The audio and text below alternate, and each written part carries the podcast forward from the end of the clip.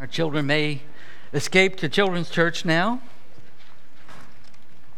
The rest of us, please uh, turn to Romans chapter 12.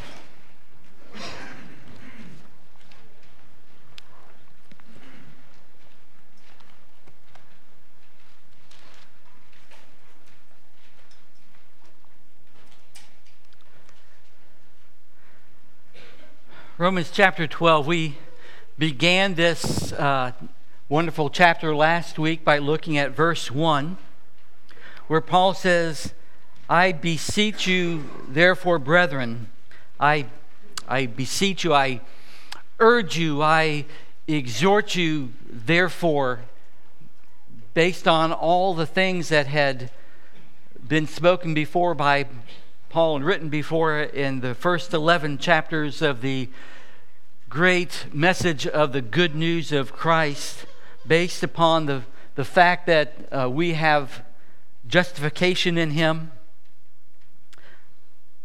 I urge you, therefore, brethren, those who, who belong to the family of God, by the mercies of God, based on the uh, multifaceted mercies of God, which are renewed every day, especially that great mercy by which God reached down and touched your life and brought you to know Him. By the mercies of God, present or offer up your bodies. Not, not just yourself in some kind of generic sense, but your actual bodies, your physical being that you offer up to God your physical self, your being, as a sacrifice, which is a living, holy, acceptable sacrifice to God. As long as you are alive in that body, you are to offer it up. It's holy in that you set it apart for God. It's sacred to God for His use, however He wants to use your body. And that will be well pleasing to Him or acceptable to Him.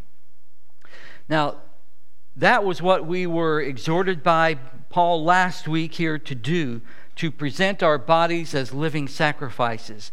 But what is our greatest hindrance in being able to consistently do that? Well, he addresses that in verse 2.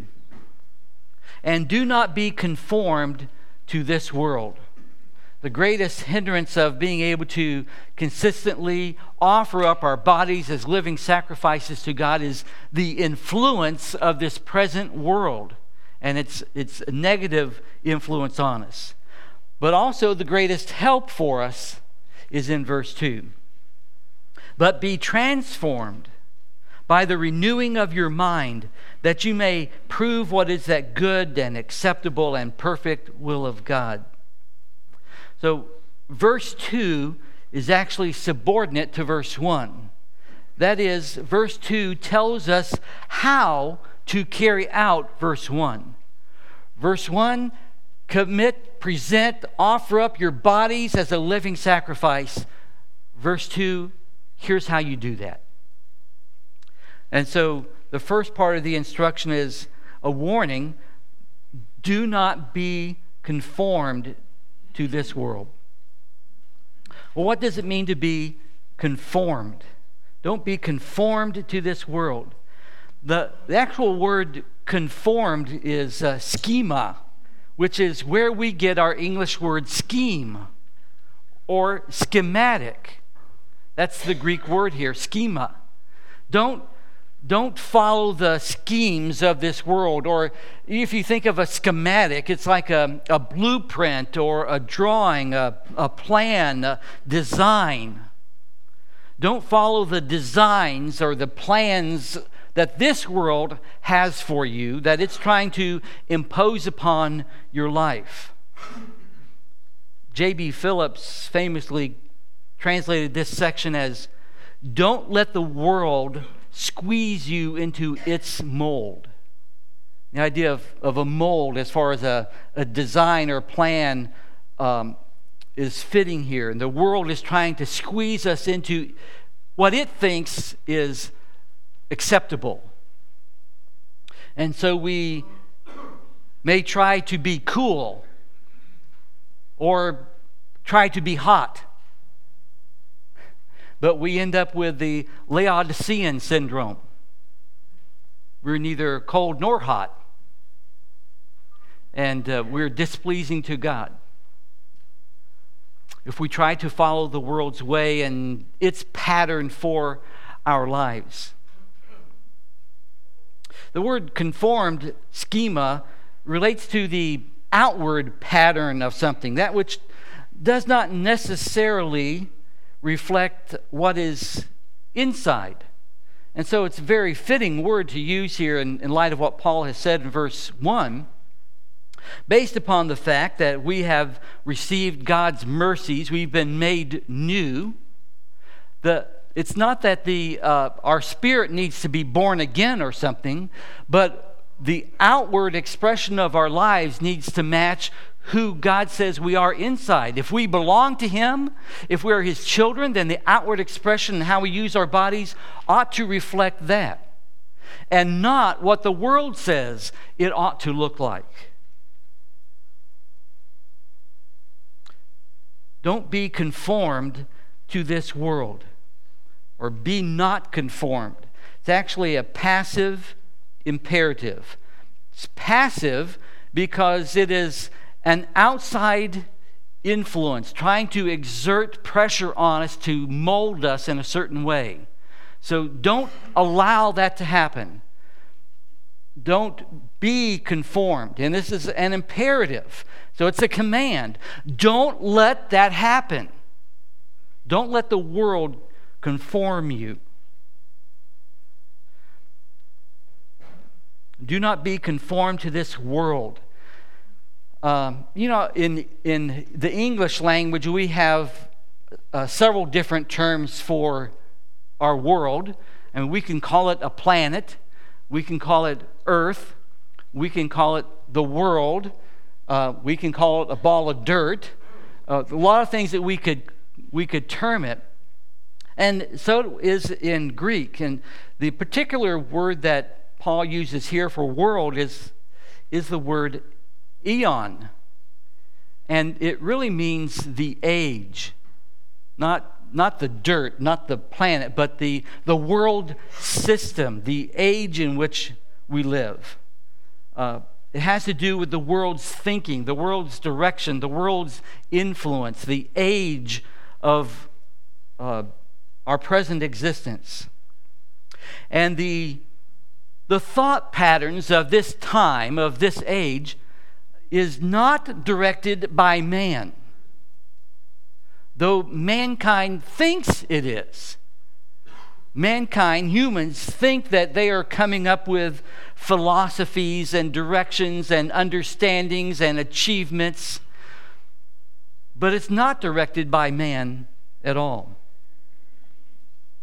And we are we're given some instruction in the in the New Testament, Galatians 1 4 says that Christ gave himself for our sins that he might deliver us from this present evil age. This is not a neutral age or neutral battleground. This is Christ gave himself to deliver us from this present evil age. In fact, uh, 2 Corinthians 4 4 says categorically that Satan is the God of this age.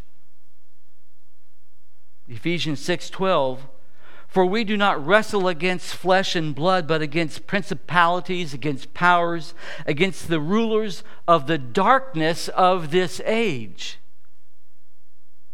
1 John 5:19 tells us that the whole world lies under the sway of the wicked one. And we could go on and on. This age, this present evil age, is directed by Satan. And though man likes to think he's in control and coming up with all these philosophies and so forth, it is Satan directed. But Titus 2 11 and 12 gives us, as believers, the answers. For the grace of God that brings salvation has appeared to all men, t- training us to renounce ungodliness and worldly passions, and to live self controlled, upright, and godly lives in the present age. Because right now, the age in which we live is a, is a sin cursed, death producing, truth denying, Satan directed age. Therefore, don't allow yourselves to be squeezed into the mold of this age. But on the positive side, be transformed by the renewing of your mind. Well, what does it mean to be transformed? Well, uh, like the word conformed, transformed is also a passive imperative. It's passive in that there's a, an outside force trying to exert itself upon us, and in this case, we are to allow it to happen, to, to be transformed. And in fact, we are commanded to allow this uh, transformation that God wants to bring about. So resist the transformation or the conf- conformity to the world and yield yourself to the transformation that God wants to bring about. so be transformed. The, the Greek word for transformed is metamorpho, where we get metamorphosis from.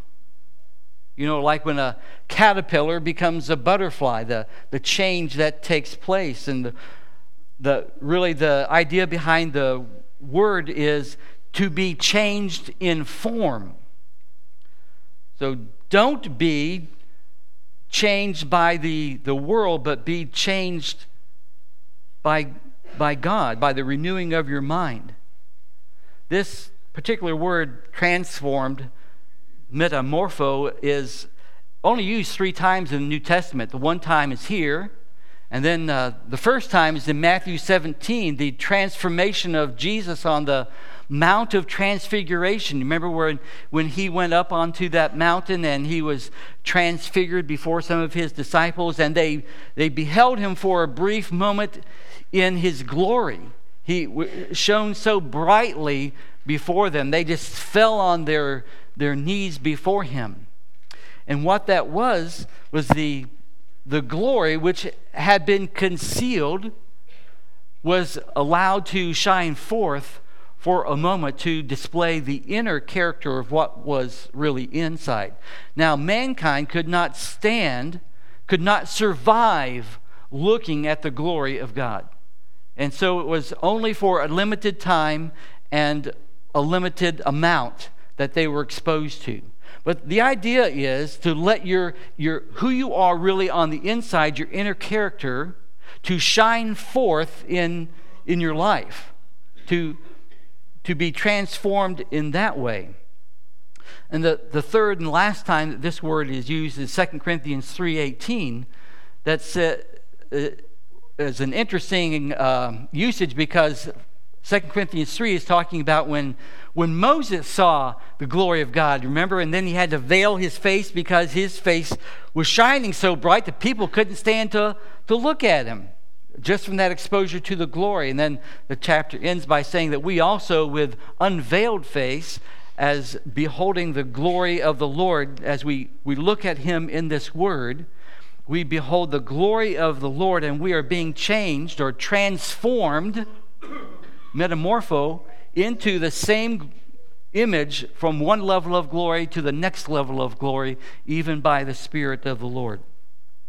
So, yield yourself to this, this process. Well, how are we transformed? Do not be conformed to this world, but be transformed. Here's how by the renewing of your mind. By the renewing of your mind. It is a matter of the mind. There's a, an old saying that in the Garden of Eden, Satan camped out under the tree of knowledge, and he has been there ever since. The idea is that, that he knows that he who controls your mind controls your body. That's why we're, we're not called to renew our body. We're not called to renew our actions. we're called to renew our minds. Present your body, but renew your mind. How are you going to be able to present your body as a living sacrifice? It, the key is your mind, your thought life. Because as a man thinks in his heart, so he is. Your thoughts will guide your actions. So, who's guiding your thoughts? We won't take time to look at it now, but I'd like you to just note down for your later reference a tremendous cross reference passage to this is Ephesians 4 17 through 24 and Colossians 3 1 through 10. Both those passages greatly help inform what this means to have a renewed mind. In verse 2, we see that's the issue of our physical body. I mean, verse 1, we see that's an issue of our physical body. In verse 2, we see that the key is the mind.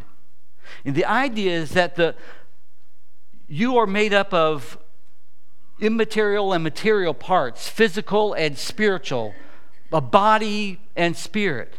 But the mind is the place where the physical being and your spiritual being meet together. The mind is the place that those two come together and decide what's going to happen. So the mind becomes the battleground. What this is talking about is a, a battle for your mind.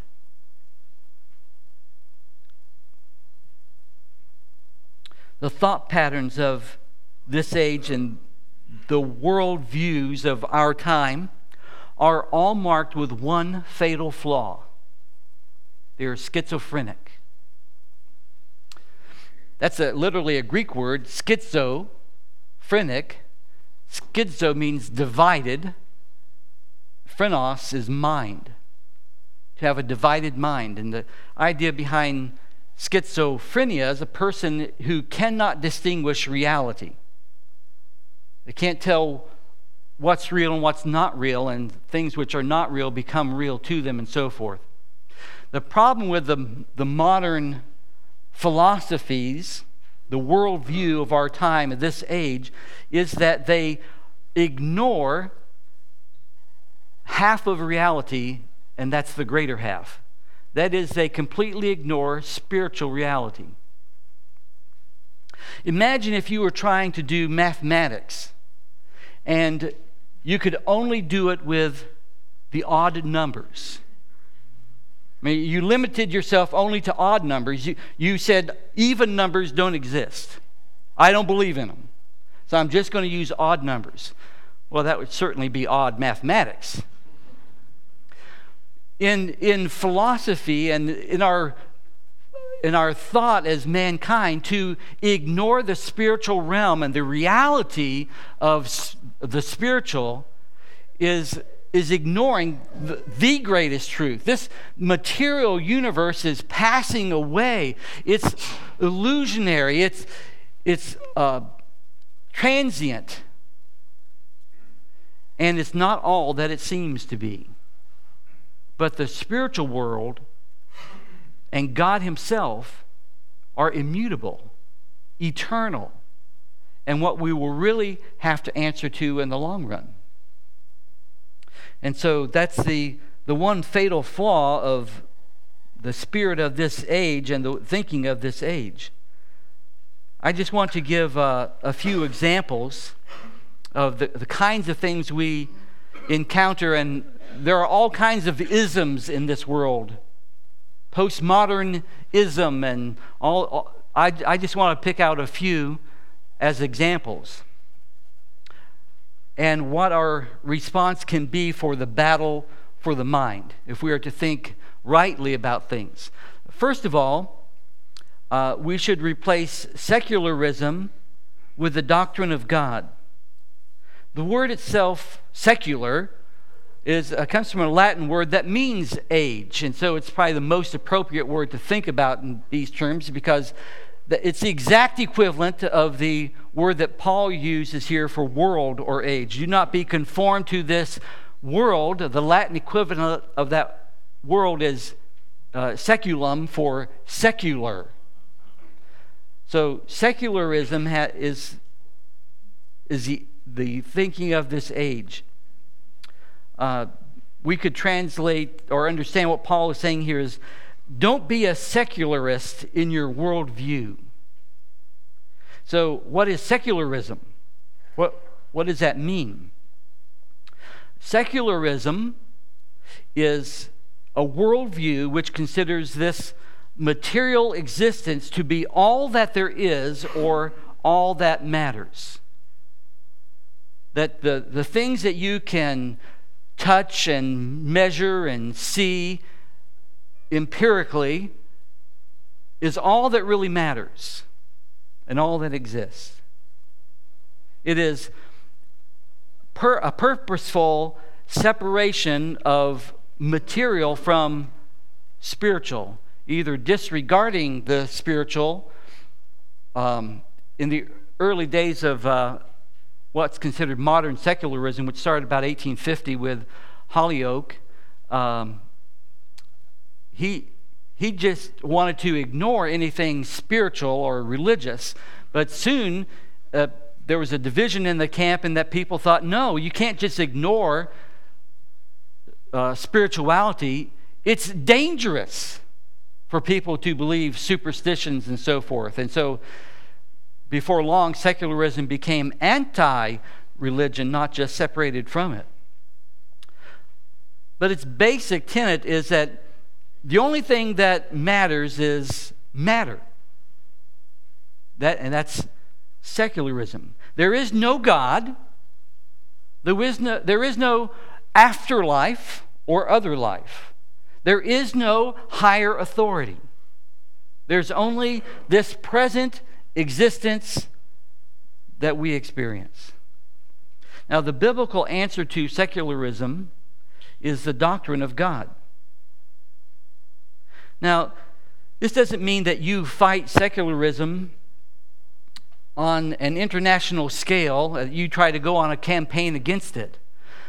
What Romans 12:2 is saying is that for you individually, you as a believer, that you have a renewing of your mind. You are transformed by this renewing of your mind as you think rightly about God and what He has communicated to us. So, the chief way to combat the influence of secularism in my life is for me to try to better understand who God is. That there is a God, that He has spoken, that He is an authority, the ultimate authority of, over my life, and I can renew my mind day by day by focusing on how great Thou art. And the, the more I focus on the greatness and glory and grandeur and majesty and the truth of who God is, the better prepared my mind is to fight off secular thinking. Secondly, replace humanism with the doctrine of man. Now, there is such a thing as humanitarianism. That's a good thing. That is, where we try to bless other human beings, and um, that by itself is okay, but humanism is different. Humanism is actually a natural byproduct or extension of secularism. You see, if there is no God or no higher authority, then man himself becomes both the answer and the goal. In humanism, man himself is both the answer and the goal. That is, how is man going to come up with any answers? Where is he going to look for answers to life's deepest problems? There, if there's no higher authority than man, then he has to look to himself, right? He becomes then the answer. Well, that's pretty pitiful if we are the answer. but not only is man seen as the answer, he's seen as the ultimate goal. What, what are we living for? What are we trying to do in our society? Well, to, to build up man, to make life better for, for man in this present existence. Man becomes the end all, he becomes the goal. In humanism, humans are considered naturally good. They don't need saving, they are naturally good. And man, man is uh, responsible himself to define what is good. Well, see, that becomes very convenient, doesn't it? If I get to make up my own mind about what's good, then I can declare myself good. Um, and that is exactly what mankind does. The biblical answer to humanism is understanding what the Bible says about man, the doctrine of man. And when you look at what the Bible says, it is both much worse and much better than humanism ever explained. It's much worse because we are not by nature good, we are by nature sinners. We are, in fact, enemies of the cross, enemies of God. And we desperately need salvation. We, we need the cross. We need Christ crucified for us to have any hope.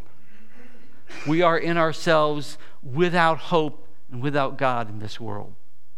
It's much worse, but it's also much greater than any humanist could imagine because we are then brought into the family of God, into eternal life in, into a spiritual life that is never ending, into the promise of glory of heaven for eternity, instead of man being the answer and what puny answers we could come up with, God is the answer. And all that He has in store for us and the glory yet to be revealed. So, the answer to humanism is understanding the doctrine of man in the Bible. Thirdly, replace relativism with the doctrine of revelation. Relativism is that there is no absolute truth. That truth, in what areas it does exist, is relative to the person or the situation. And so, what might be true for me now today may not be true for you now today. We could have opposite truths and we both be right. And so, we should be tolerant of each other, and um, because there is no higher authority, who are we to judge one another? All truth becomes subjective relative to whatever we think might be true. As you know, that has led to all kinds of, of problems in individual lives and society. It gives us no anchor and no direction.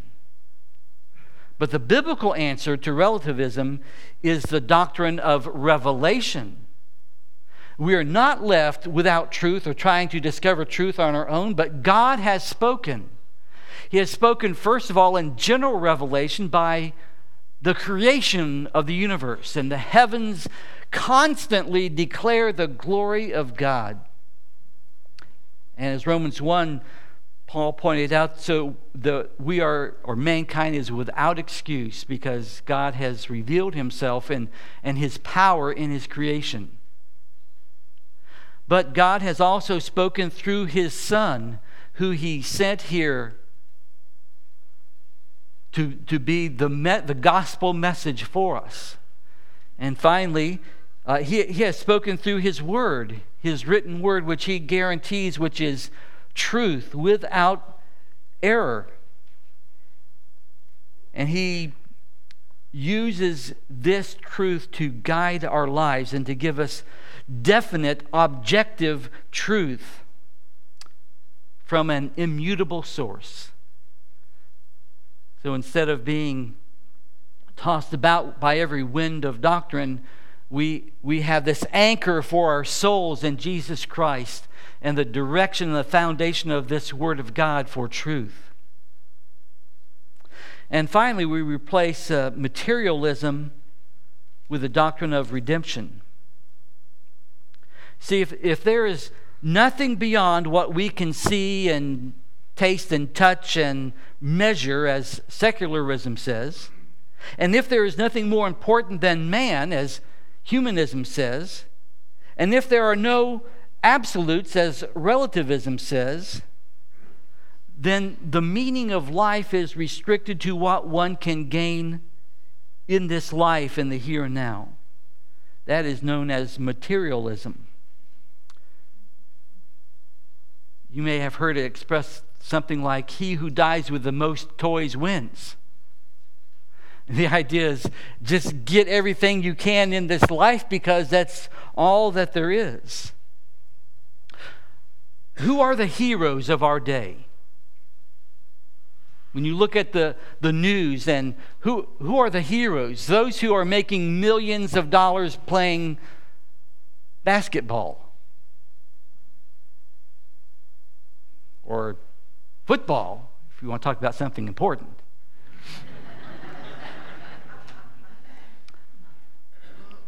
Movie stars who are in and out of drug rehab, those are our heroes. And uh, we have TV shows of the lifestyles of the rich and famous because that's what life is about. That's materialism. And we get caught up in that when we think what it means to be successful is to have this kind of house or these kinds of clothes or this kind of a lifestyle or this kind of an income or stuff.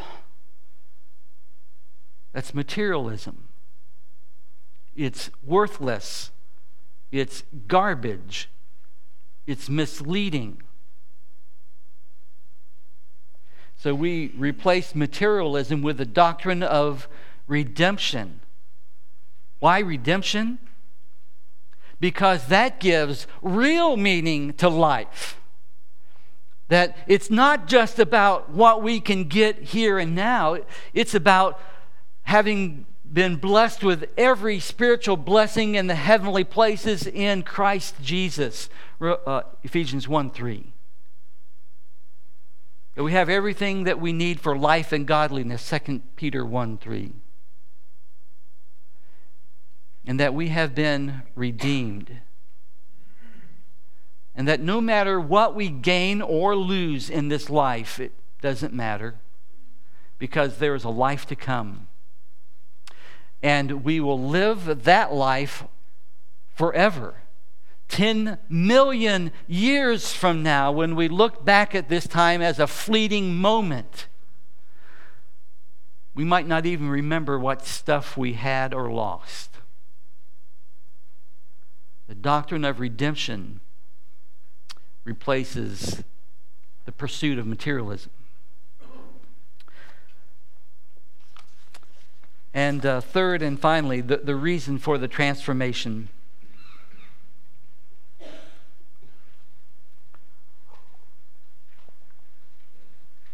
and do not be conformed to this world. Don't let it squeeze you into its mold, but, but be transformed by the renewing of your mind, the constant renewing of your mind as you are into biblical truth, guided by God's word, the renewing of your mind.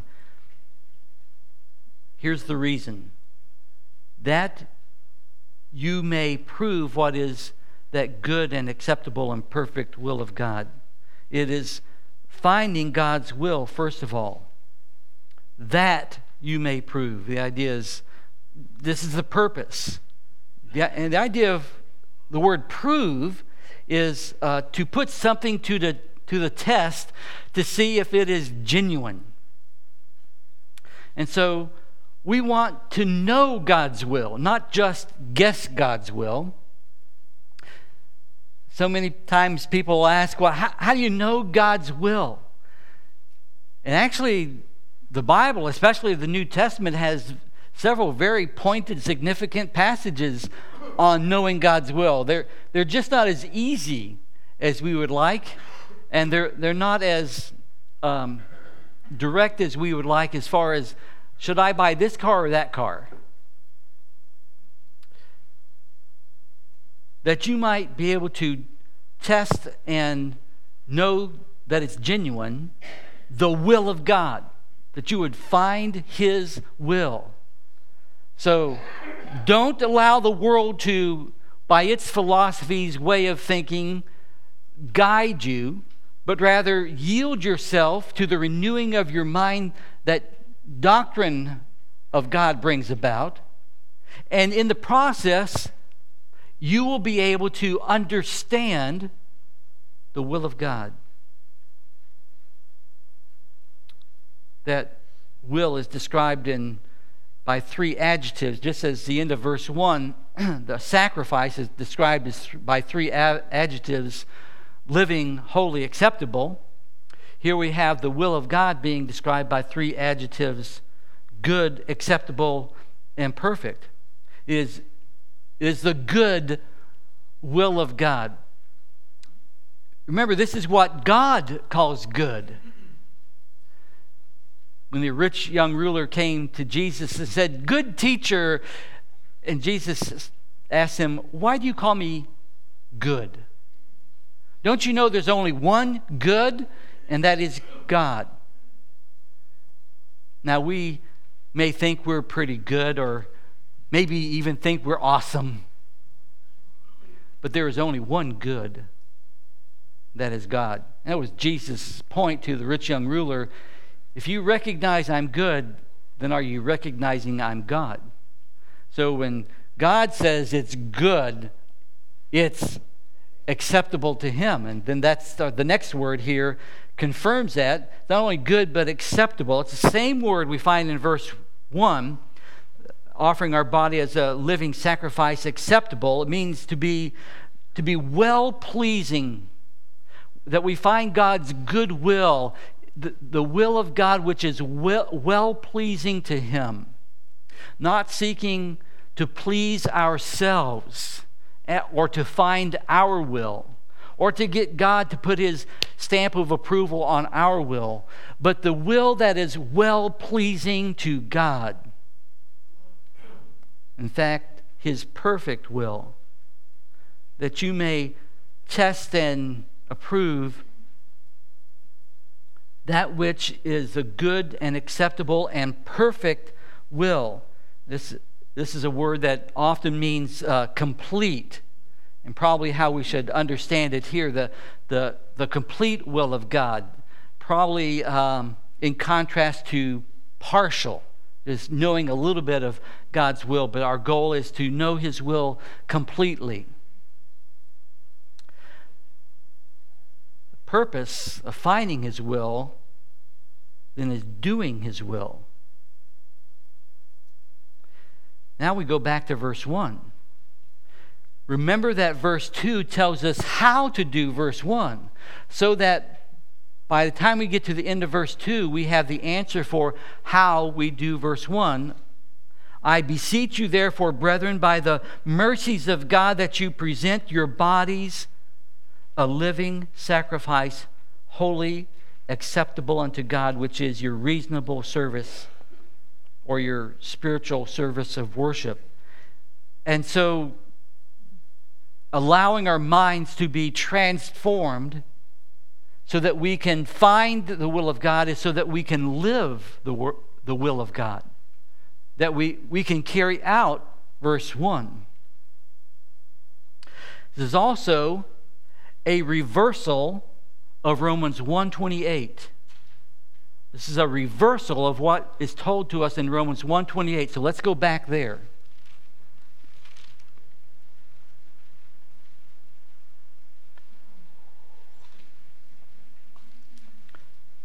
Saw in Romans 1 some bad news. The, the wrath of God is revealed from heaven against all ungodliness and unrighteousness of men who suppress the truth and unrighteousness, who, in other words, try to distort truth like the wisdom of this age, Verse 21 Because although they knew God, they did not glorify him as God, nor were thankful, but became futile in, in where? In their thought life in their thoughts, and their foolish hearts were darkened, and professing to be wise, they became fools, and so forth. Now, jump down to verse 28. And even as they did not like to retain God in their knowledge, even as they did not like to do that, they chose not to retain God in their knowledge, God gave them over he, he let them go in that direction of denouncing him. God gave them over to a debased mind to do those things which are not fitting.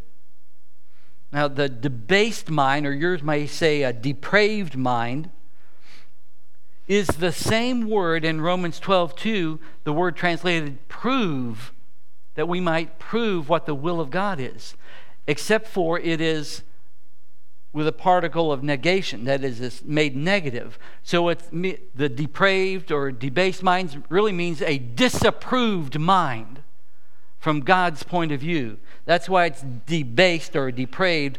God looks at their mind and says it is not fit. It is disapproved because they ignore him. They choose not to think of him. And so what happens as a result of having a non-approved mind a debased mind, to do those things which are not fitting. So they have a not fit mind, they, and they end up doing the things which are not fitting. Now, if you go back to Romans 12 2, you see how God has brought about then a reversal of that. Instead of having an, an unapproved mind where we can't do what is fitting, be transformed by the renewing of your mind. So your thoughts are, are right, that you may prove. Now, to, to test with the idea of approving what is good and acceptable and perfect will of God. So that we might not only know God's will, but do it.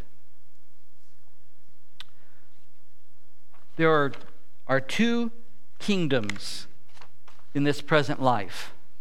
We, we have on, on one hand the kingdom of darkness, on the other hand the kingdom of light.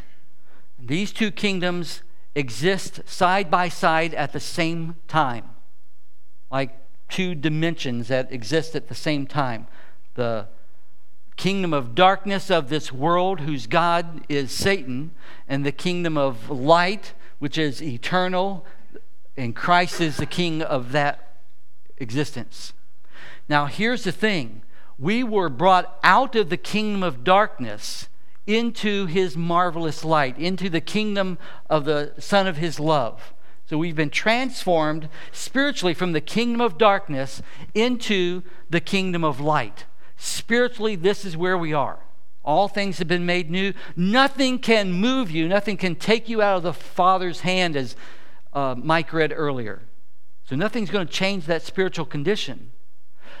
Physically, though, right now, we are living in this world system, in this kingdom of darkness.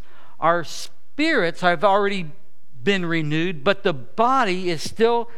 When I became a believer, I, this body didn't change automatically. I didn't get a brand new body. I'm going to get one one day, but I have this old body which is decaying, and um,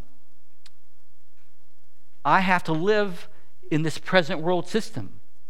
I can't just be a hermit out somewhere. I, I have to interact with people in life, and so do you. You have jobs, you have neighbors, you have family and friends, you, you have coworkers. You, you interact with people in this kingdom of darkness. And the people you interact with, whether it's at school or at work or maybe your family even, are, eh, are telling you the wisdom of this age. And when you watch TV or listen to radio or read a book or go to the movies, you are being influenced by secularism and relativism and all the isms. You are being bombarded by the philosophy of this age. Don't be conformed to the philosophy of this age. You are in a spiritual battle. It's not just what your neighbor or coworker thinks. They're thinking that because they are deluded by Satan. It's not neutral. It's a spiritual battle. You may have professors who are really wise, but they're going to hell. All that matters is what God says. Allow yourself, yield yourself to the transforming process by the renewing of your mind as you steep yourself in the Word of God and trust in the Spirit of God to make this truth known to you. Let's pray.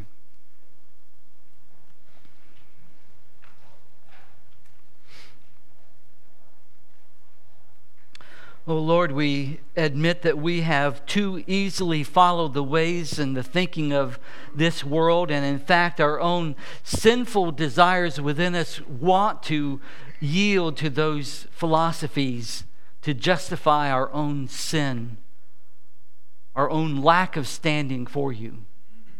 But we pray that by the power and might of your Holy Spirit, that you would renew our minds that you would open up your word to us, that we would saturate ourselves with the word of truth and know the doctrine which sets us free from the foolishness of men. That we would therefore have lives lived for you, our bodies offered up to you as living sacrifices. And in all of this, God, we pray that you will be glorified. In Jesus' name we pray. Amen.